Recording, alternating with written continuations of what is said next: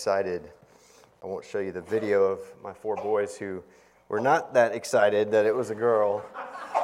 Um, so, but uh, the Lord is indeed good. Um, so I'm, I'm excited just to be here with you guys. It's, uh, it's such a beautiful picture of the body of Christ, the universal body of Christ. We're um, uh, members of a church in Spring Branch um, where I'm now one of the pastors and it's set up a lot like this. It's bivocational. And so um, the, the Lord is uh, gracious to, to give me opportunities like this because it, it is very encouraging being around you all um, as I get to know you a little bit better. And so um, thank you for having me. I, I wanted to. Um, I wanted to jump in the Gospel of John and uh, look at a passage that, um, that I've recently looked at that's been encouraging to me, and I hope that it's encouraging to you. And, um, and it's, it's, it's John 16. And if I can just kind of give you a, a, a little summary of, of, of, uh, of where that um, takes you, because I know it's hard to kind of jump in the middle of somewhere uh, that you have not been recently. I, am assuming y'all aren't in John right now. I didn't even ask, actually. Um, but I know that you guys know that well, and uh, I'm sure I've been taught throughout John. Um, but John is an incredible book. It's, it's, uh, uh, the Gospel of John is, is, is simple yet, yet so powerful. Um, John 1 18 says, No one has ever seen God, the only God who is at the Father's side. He has made him known. Uh, it just kind of sums up, God, uh, sums up the, the, the gospel that Jesus has made known the Father, uh, that access has been granted for those who uh, come to believe and place their faith upon the Lord Jesus Christ. Um, John 17, 3 says, This is eternal life, that, you, that they may know you, the only true God, and Jesus Christ, whom you have sent. And so, as, as we dive into John 16, um, the end of the book, really, it's a, a part of a, a, section of the scripture uh, typically referred to as the upper room discourse. And it's uh, called that because Jesus and his disciples uh, during the last week uh, went to an upper room where they had a meal together. And uh, Jesus began to walk the disciples uh, through a few conversations. Um, and those were his, really his last words ultimately um, in teaching them in that uh, intimate time of fellowship that they had. And that that takes place in John 13 through 17, where, where he's preparing his disciples um, as uh, Jesus is about to depart from the world and go to the cross um, and then be raised up and, um, and then be ascended back to the Father. And so, if you've ever been around somebody who, um, who is dying or has had some of their last words, you know that those words are important and they kind of stick with you and, and you kind of move in a little bit and, and listen carefully um, because those are often very, very important words. Um, and so Jesus is preparing them as disciples uh, to remain, as they remain in the world, uh, not to be of the world, but to, um, to, to, to, as they remain in the world, to depend upon the Lord, to, to not lose the joy um, in, in the midst of persecution that will occur. Um, and to depend on the work of the Spirit because uh, the disciples are learning about um, this helper who is to come, the Holy Spirit. Um, and the disciples are, in a sense, going to be co witnesses with the Holy Spirit in the midst of this persecution due to their association with Jesus as they carry on the work of Jesus through the ministry of the Holy Spirit.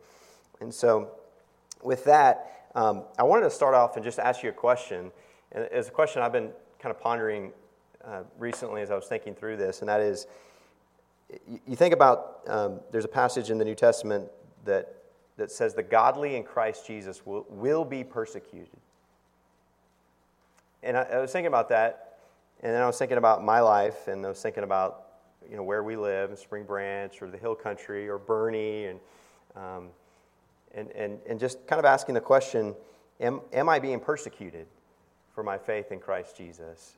And it's not that I go out looking for it, but I also know the scripture says that those who desire to live a godly life in Christ Jesus will be persecuted. And um, so I think it begs the question why, if we aren't, why aren't we being persecuted? And I was just, I wanted to just at least pose this question, and that is um, could it be that perhaps our lives might look a little bit too much like the world um, to where we're not that effective in it? And if we're not that effective in it, we may not be receiving persecution. And so it's either, I think either we might be, not be living that distinctively as Christians um, or perhaps uh, God, in His sovereign, uh, mysterious ways, uh, has allowed uh, a time in America to, um, to, to, maybe not for Christians to experience that. And I, am not sure if that's the case, but um, it certainly is, is decreasing if that is the case, as you all know, with uh, hatred of Christians and persecution. Um, but I, I, I, want us to, to think as, as we live the Christian life, um, and as we look at John 16, that, um, that life is not going to be easy. And in fact, um, as we desire to grow closer to Christ and be effective in our ministry, um, the scriptures do speak of the hatred of the world upon Christians. Um, and it's, it's during that time when, um, when, when expectations aren't always met, our, our, our, our, earthly needs uh, don't always come through the way we want to, and so we, we have sorrows upon sorrows.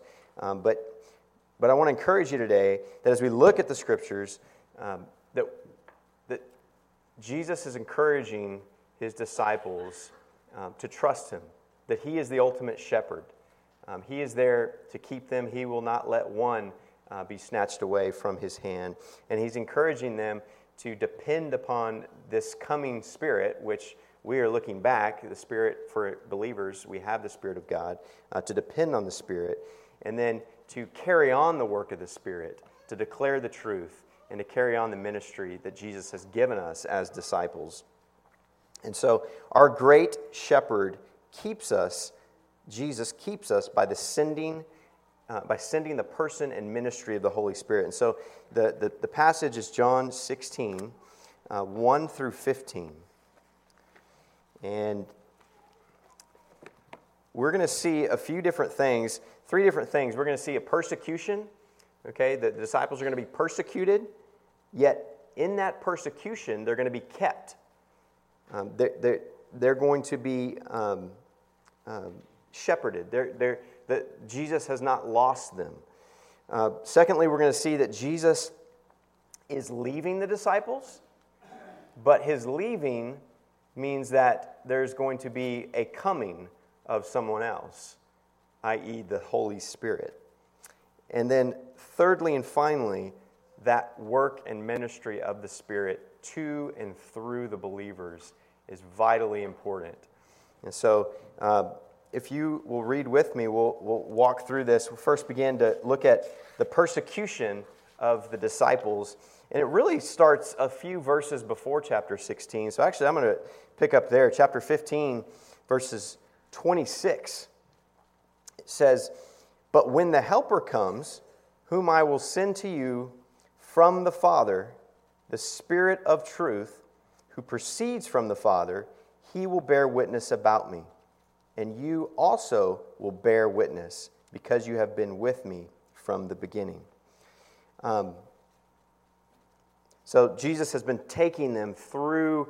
Uh, some teaching about them being connected to the vine.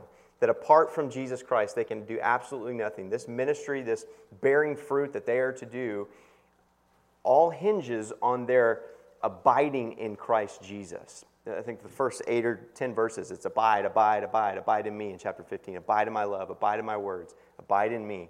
For apart from me, you can do nothing. And then they are to love one another. Out of that abiding in Jesus Christ, they begin to love each other and love one another. They are to bear fruit. And as they love one another, because of their abiding in Christ, they are testifying to that relationship to the world. They are witnesses to the world. And that relationship between the world and believers, the world does not accept the believers. In fact, it hates believers because it first hated Jesus. But Jesus says, that you also will bear witness because you have been with me from the beginning. Um, let me, let me, let me pray because I wanted to do that uh, before I began, and we'll, we'll, we'll begin with chapter um, 16, verse 1. Okay? Uh, Father, thank you um, just for your word. Thank you for the Gospel of John. It's so simple yet so powerful. And um, Father, we, we come to you as children of God who um, are uh, constantly being um, tossed to and fro amidst the waves of life. Uh, every week is different, every um, situation, circumstance is different, but we know that you are unchanging. Your character is, um, is, is constant.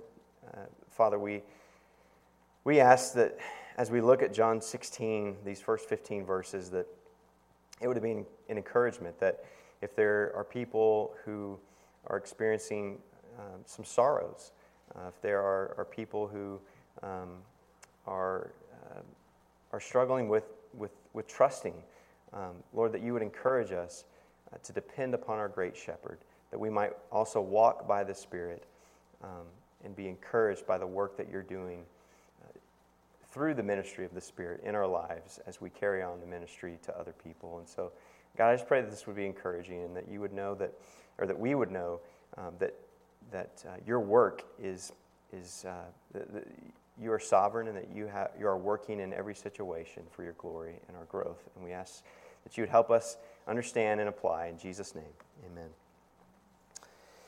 All right, so uh, Jesus begins and he says in verse 1 of chapter 16, I have said all these things to you to keep you from falling away. Okay, so a lot of the, what he's said so far has probably uh, alarmed the disciples a little bit. And, and Jesus says, I've said all these things. And he says these things a number of times. You can kind of underline that. But I've said all these things to keep you from falling away. They will put you out of the synagogues. Indeed, the hour is coming when whoever kills you will think he is offering service to God. And they will do these things because they have not known the Father nor me.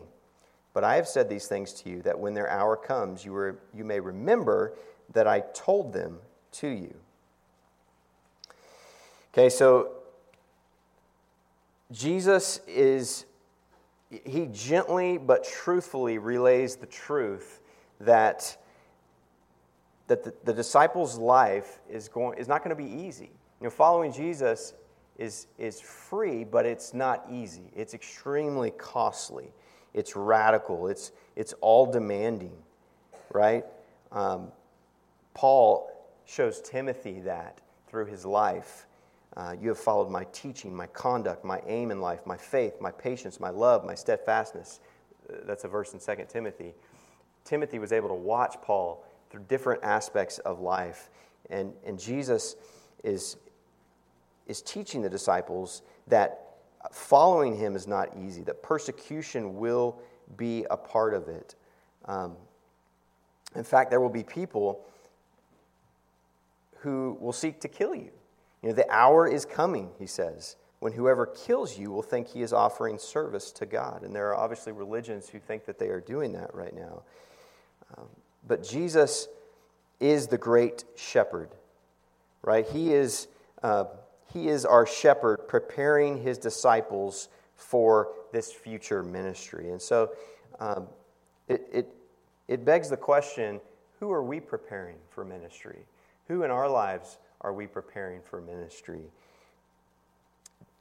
Jesus actually um, uses the word keep, which I think is, this is really cool. I, I was, um, I noticed this in Jude. If you can turn over to Jude real quick, I want to point something out to you. Jude is towards the end, it's just one chapter in Jude. I, don't, I want to show you this. This is kind of neat. So, Jude it's only one chapter, so Jude 1.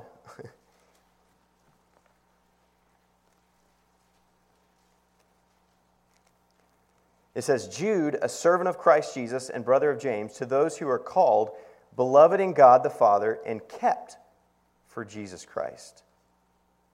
See, there's that word, kept for Jesus Christ. Um, and now, if you can go to verse 21.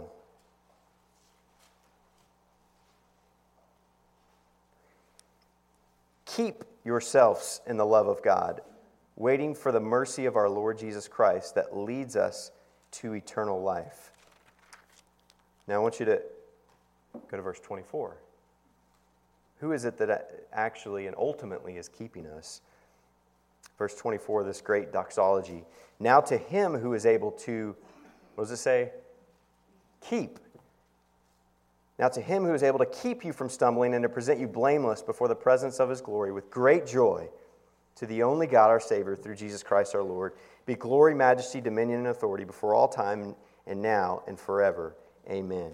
And so Jesus is our ultimate shepherd who's keeping us, who is um, maintaining that relationship because he is ultimately preparing us for a time in which he is going to leave and the disciples are going to carry on that ministry.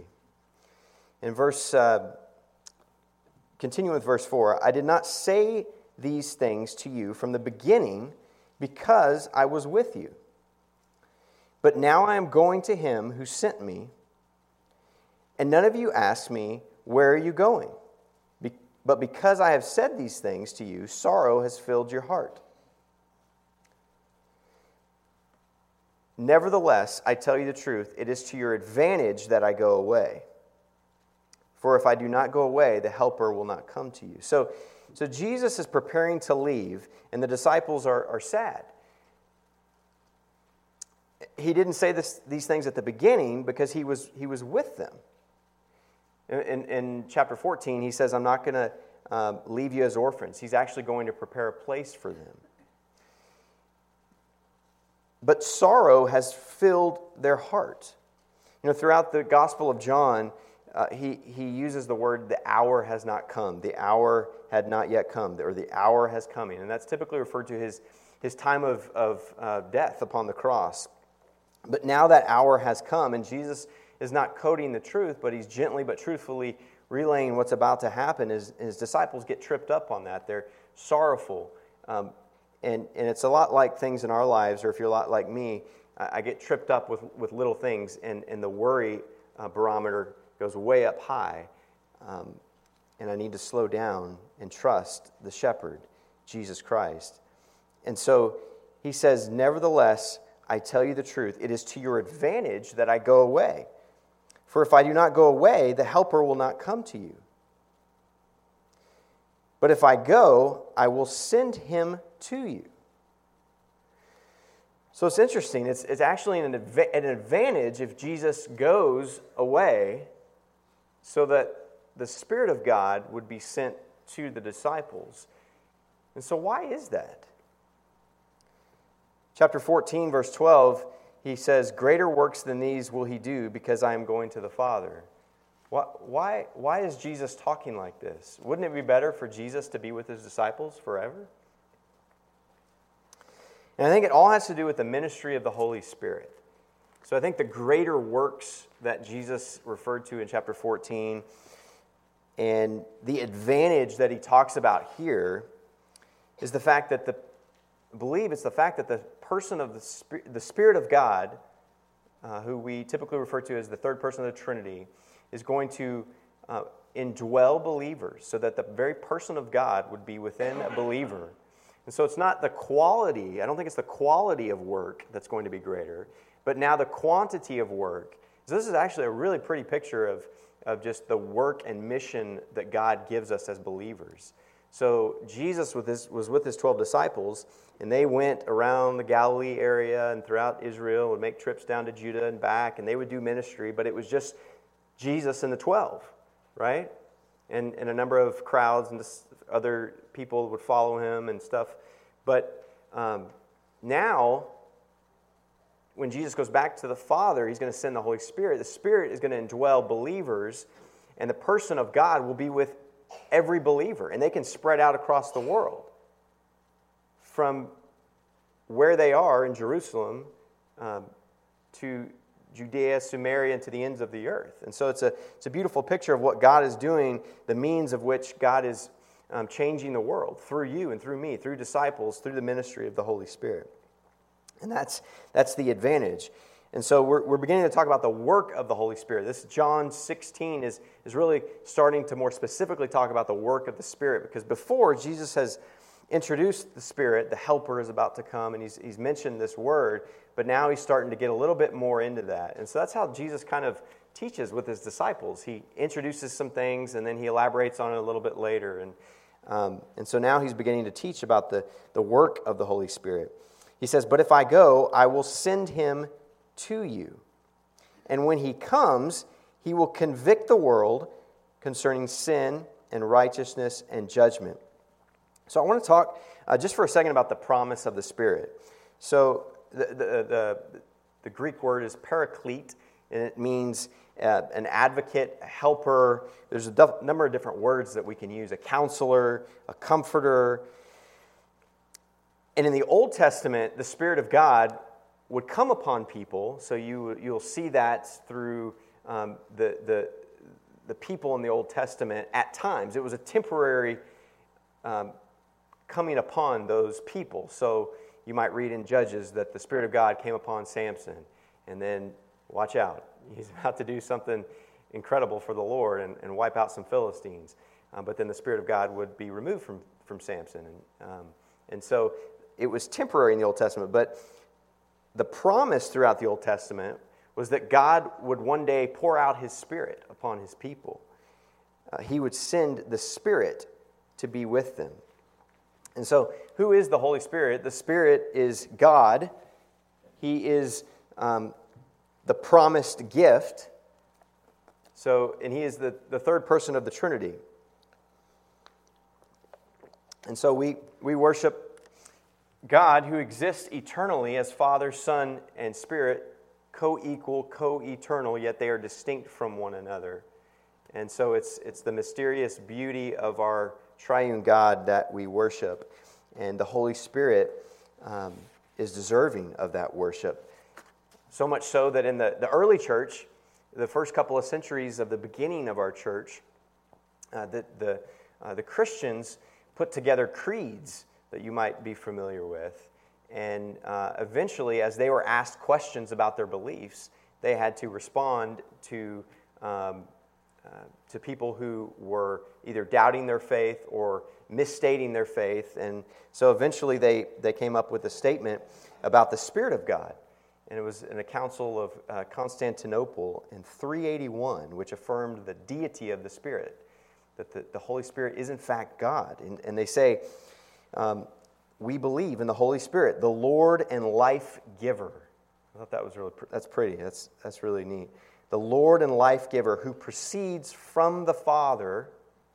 Uh, later, they would add from the Son, uh, which is true. Both the Father and the Son send the Spirit, although that divided the church as well.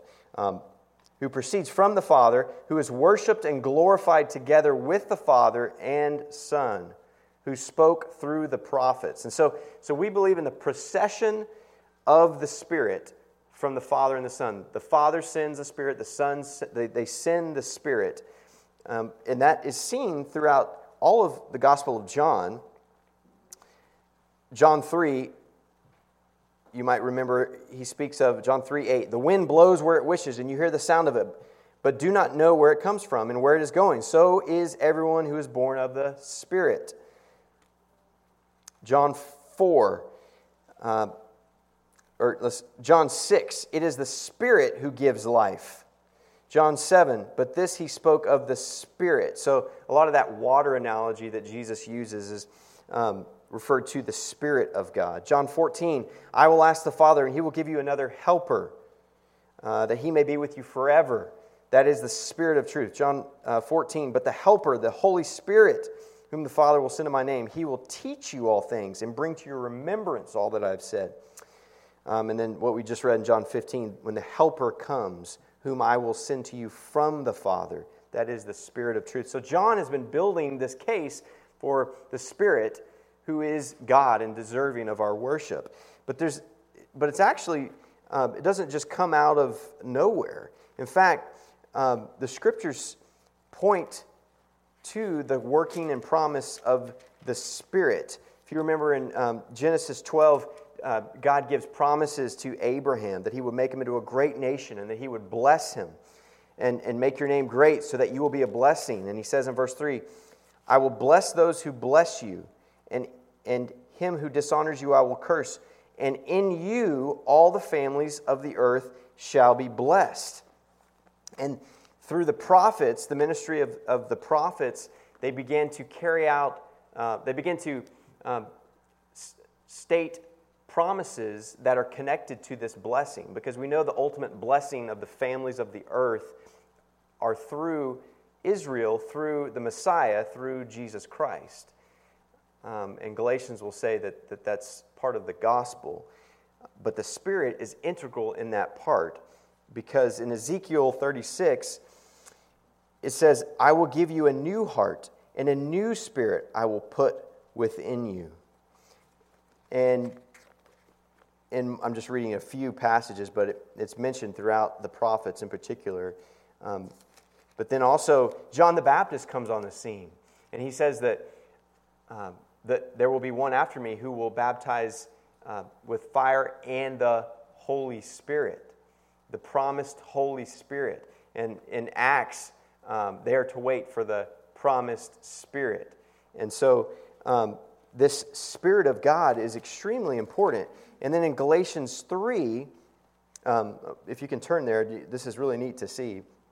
Galatians 3 12 to 14, or 13 to 14, it says, Christ redeemed us from the curse of the law by becoming a curse for us. For it is written, Cursed is everyone who is hanged on a tree, so that in Christ Jesus, the blessing of Abraham, so do you, know, you know what that is? That's what we just read in, in, in Genesis 12, that God promised that through Abraham, all the families of the earth would be blessed. Well, how is that going to happen? Well, verse 14, it says, So that in Christ, in Christ Jesus, the blessing of Abraham might come to the Gentiles, so that we might receive the promised Spirit. So there it is, the promised Spirit through faith. And so, Christ Jesus on the cross enacted this new covenant, this new age in which we will as Gentiles and Jews together as one, but we can experience a relationship with the Father because of our faith in Christ Jesus, which allows the Spirit of God to indwell us, the very person of God. And so, jumping back to John, um, this ministry, this work of the Holy Spirit, Jesus is telling them it's actually to your advantage that I leave because if I go, I'm going to send the Spirit. And I think the disciples would probably understand oh, the Spirit. I remember in the prophets, God said He's going to pour out His Spirit. Um, and so this is, this is something that, that, that, they would have longed for, looked forward to. Um, the Spirit is life, the Spirit is uh, worthy of our worship. It is not some force, some neutral object, um, but is the person of God. And as we put our faith in Christ, we're indwelt with the Spirit of God. We're baptized into the corporate body of Christ so that we're actually connected to one another. Uh, the Spirit of God um, is a seal for us, guaranteeing what is to come. The scriptures speak of the Spirit as a taste, a foretaste of what is to come.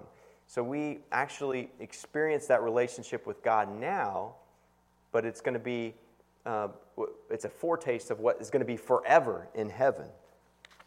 And so the work of the Spirit is, um, is incredible. So, what is the work of the Spirit? Well, look, look at verse 8. John 16, verse 8. And when he comes, when he comes, he will convict the world concerning sin and righteousness and judgment concerning sin, because they do not believe in me, concerning righteousness, because I go to the Father, and you will see me no longer, concerning judgment, because the ruler of this world is judged. So, uh, so what's the work of the Spirit? He's a convictor, he convicts, he exposes sin.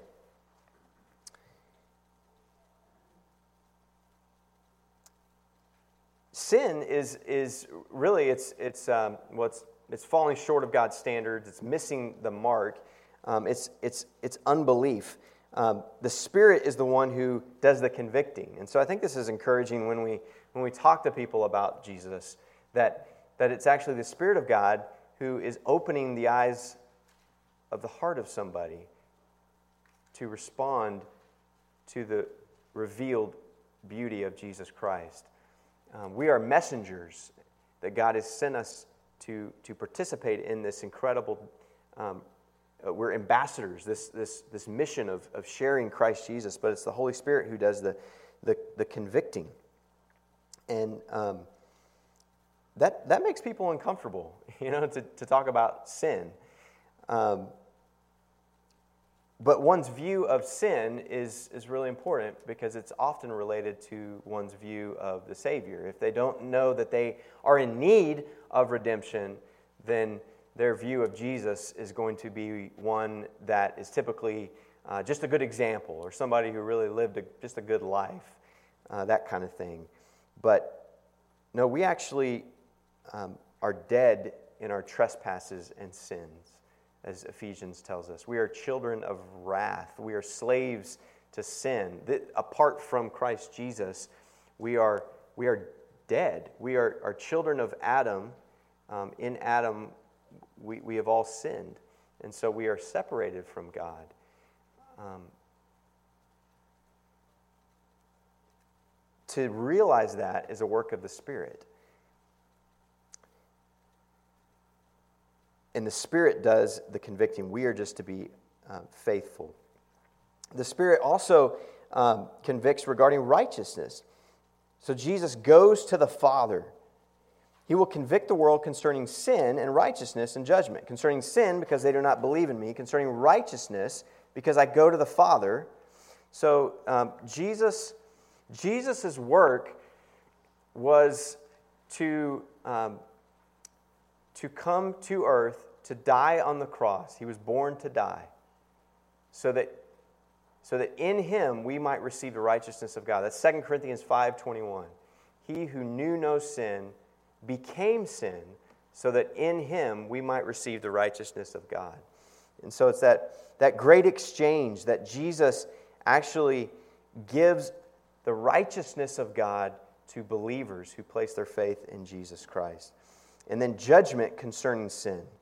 Um, because they do not believe me. Concerning righteousness, because I go to the Father, and you will see me no longer. And concerning judgment, because the ruler of this world is judged. And so, if you look at this, this is actually um, this is kind of a beautiful picture of the gospel. So, if you look at, at sin, um, sin is our problem, right? So we are we are fallen no one is righteous, no, not one, the scriptures speak about. Unbelief, there's a problem. We have a, a problem. Um, righteousness, the reason Jesus came to die on the cross so that we might receive the righteousness of Jesus as forgiven sinners, and then he goes back to the Father. I think that's what that is talking about. Um, the cross in mind. That's the provision. So, this is a, kind of a, a, real pretty picture of the gospel. Sin is our problem, righteousness is our provision, and the judgment is the penalty.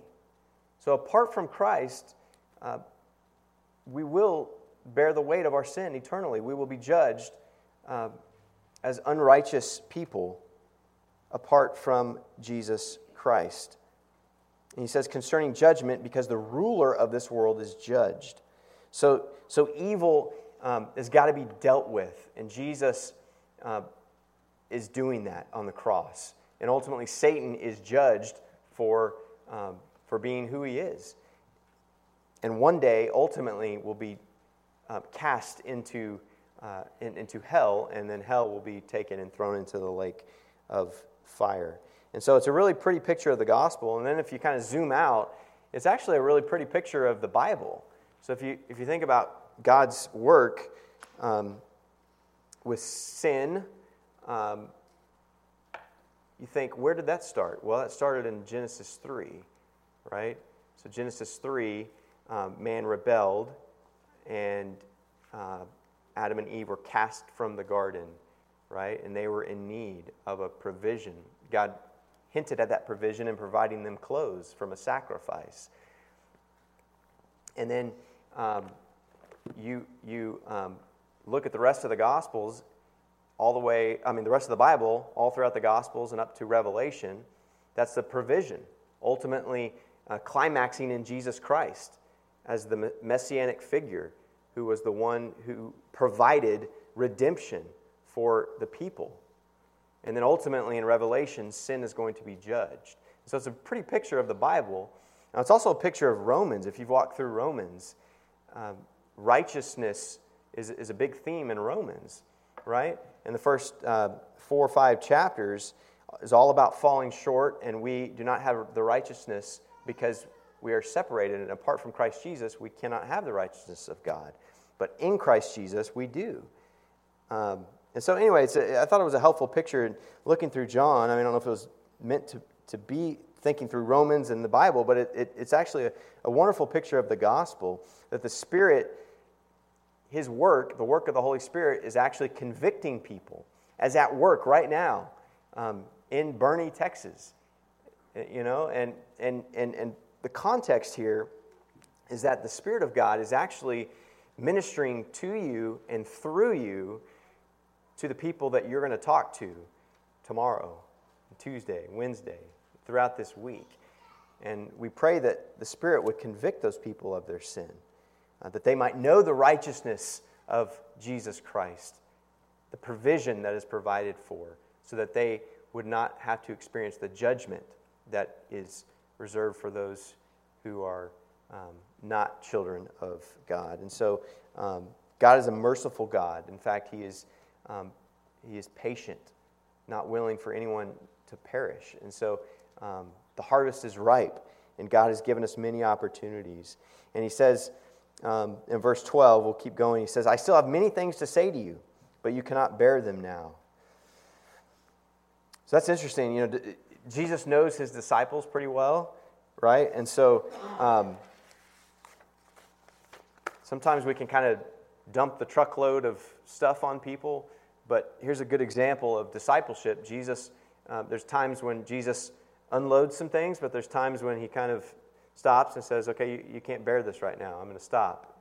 And so as, um, as we look to disciple, I asked that question earlier who are we preparing? Who are you preparing in your ministry this week? Um, you may have somebody who is just kind of searching, looking for baby steps kind of thing, and, and, and you're at just talking about sin and righteousness and judgment. But you may be with somebody who is, is further along, asking some other questions, and that's okay. Everybody's at a different place, but Jesus, Jesus knows where his disciples are. And he says, When the Spirit of truth comes, he will guide you into all truth. And so the Spirit is the great guider. Um, for he will not speak on his own authority, but whatever he hears, he will speak. And so, in the, the immediate context, the disciples are going to be the ones who actually take the words of God and are going to write those things down. So that's called inspiration, where um, the scriptures are, are words of God that are breathed out from God, and they were given to the apostles who were the disciples, and they wrote them down. And those are the very words of God. And so uh, he will guide you into all truth. For he will not speak on his own authority, but whatever he hears, he will speak, and he will declare to you the things that are to come. And so they, they, um, they write that down. And kind of an application for us is that um, the Spirit works and guides. He's a guide for us as well. So, in our, in our context, um, we live in a world that is under the domain of the ruler of this world, the scriptures tell us, that, that Satan. Um, and God has allowed this to happen for a time, but Satan knows his time is limited. Um, but in that time, Satan is, is is at work. Satan's at work trying to um, uh, continue with his lies. He's the father of all lies. And so we're constantly bombarded with lies uh, lies of the world, um, lies from Satan. Um, but we are to be uh, centered in truth. Our relationships are to be revolved around truth because we are people of truth. We are sanctified by the truth. And so, as we are bombarded by lies, we're, we're not to be removed from those worldly contexts necessarily. We are to be salt and light, and we are to be people of truth, the scriptures tell us. Um, and the Spirit of God is the guider. He's the one who guides us into truth. And so our relationships are to be about truth. So everything we talk about, all that we do, is to be a worship to God, is to be uh, talked about with people and with truth. And um, a professor once said to me that there's, there's only two things that last forever, and that's uh, people and the Word of God. And that's really true. And so, what people are we investing in, and what truth are we using to invest into those people? And so, um, Jesus is talking about the Spirit of God as this great guider. So I think of like a guide, I think of like a hunting guide, or I think of like a backpacking guide, or I like outdoor stuff. So, um, or if I'm, I'm, I'm taking someone down a trail or something. And so in our relationships, you have opportunities to steer that walk or steer that relationship to the truth. And so that's really the work of the Spirit that He does in and through our life. And He helps us understand. It's called illumination. He, he guides us and He guides the believer. We're, we've been given the Spirit of God so that we would understand this truth. It's incredible. Uh, so you get opportunities at dinner every night with your kids or your um, wife or husband or neighbor or whoever it may be to talk about life. Um, driving in the car, uh, any situation, because you have the Spirit of God, you can understand Scripture so that you can communicate and guide other people to Scripture. And so it's a, it's a really pretty, pretty picture. Um, and we are to keep in step with that relationship with the Spirit. Romans 8, Galatians 5 speaks of this, um, this walking, this relationship uh, with the Spirit of God in our lives. Because the Spirit's always working. Isn't that, isn't that great? Um, because I, I feel like I, I, I drop the ball so many times, but I know the Spirit of God is always working in my life, in, in believers' lives, in y'all's life. Um, and I'm thankful for that because He uses, he uses the times when I mess up or when I fail or when I sin. Um, he can use that uh, to show His glory, um, not by highlighting my sin, but by highlighting His grace. And so, um, you know, if I have a moment where I jump on my kids or um, I didn't act with patience or character that is godly, I can come back to them and say, Boys, I, am sorry, I, I, I messed up and I need your forgiveness. And I'm showing them God's grace and that I actually need the gospel and I need Jesus Christ. And, um, and so that's what the Spirit does in and through us. But He's also a great witness, He's a, he's a testifier, He's a declarer. Look, look what it says uh, he will not speak on his own authority, but whatever he hears, he will speak, and he will declare to you the things that are to come. So he is this great uh, declarer. He's a, he's, a, um, he's a testifier. So I recently read through John, and I, I, I, noted the things that, that testified or that gave witness. And here, here are the things that, that I came up with the crowd bears witness, the works bear witness, the Father bears witness, Jesus bears witness, the words bear witness, John bore witness, the Spirit bears witness, and you are to bear witness. And so, how is your witnessing ministry? You know, do your conversations point to Jesus Christ? Uh, my, my, wife and I uh, had some people over at house last night They were a part of our church, and we were looking at John 4, where Jesus speaks to the woman at the well. And um, it was really interesting. He sends the disciples into the town. Um, they come back. They notice he's been talking with this woman who Jews and Samaritans don't necessarily talk to each other. They don't talk to each other. Um, but Jesus has engaged with this person who was just right next to him. And the woman goes into town and just tells her story. And all these people come to believe on Jesus. And yet his disciples come out. They've been with Jesus for like three years and they don't tell anybody about Jesus. and so, um, the declaring ministry, the witnessing ministry, the storytelling ministry of this lady was, uh, was fabulous in John 4. And so, do our conversations point to the work of Jesus Christ?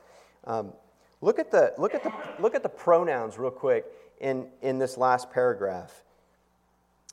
Uh, he, look, look, look um, see, he will convict, he will guide, he will not speak. Whatever he hears, he will speak, he will declare, he will glorify me, he will take what is mine and declare it to you. So, so these, are, these are pronouns. This is a person, this is the Spirit of God.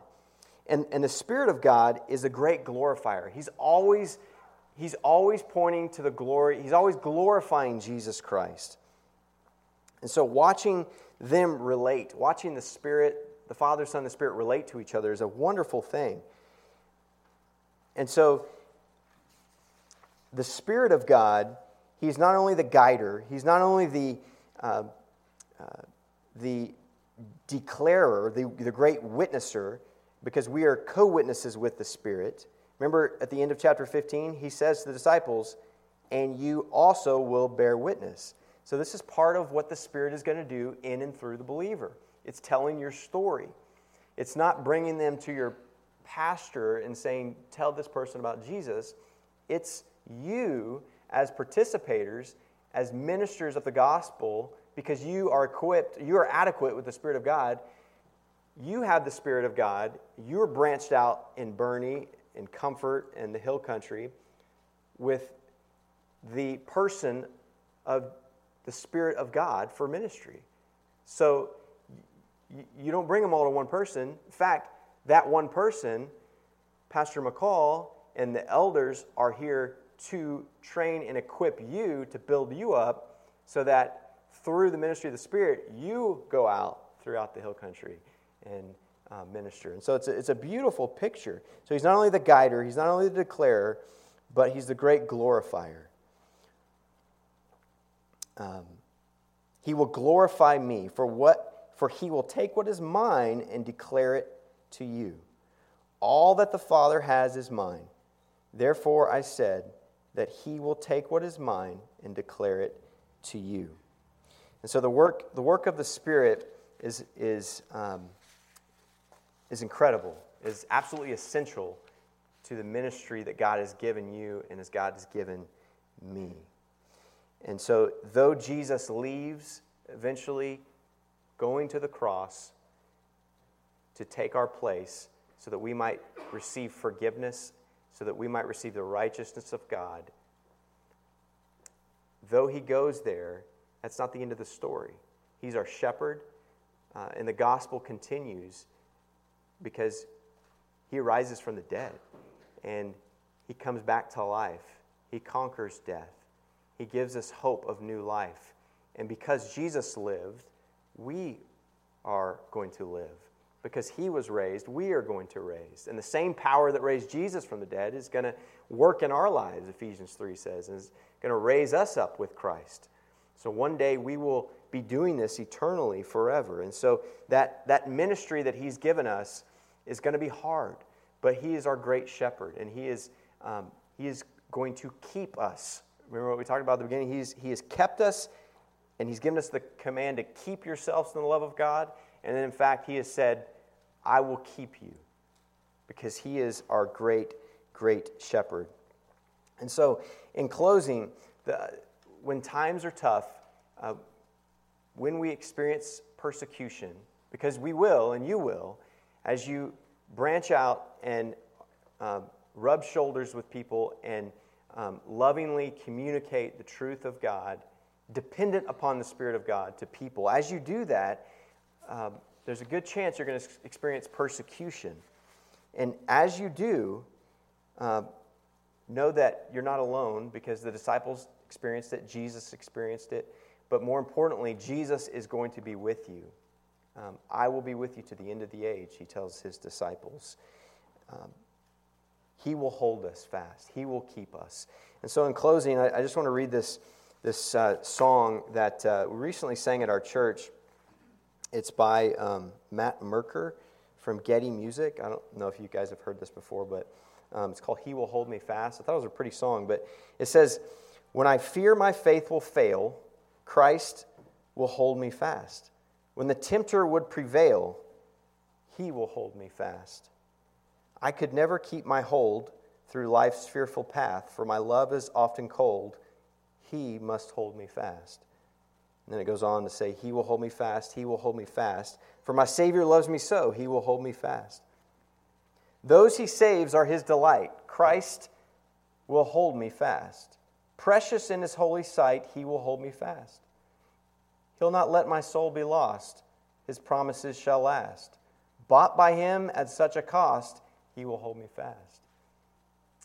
And then the ending chorus it says, For my life He bled and died Christ will hold me fast.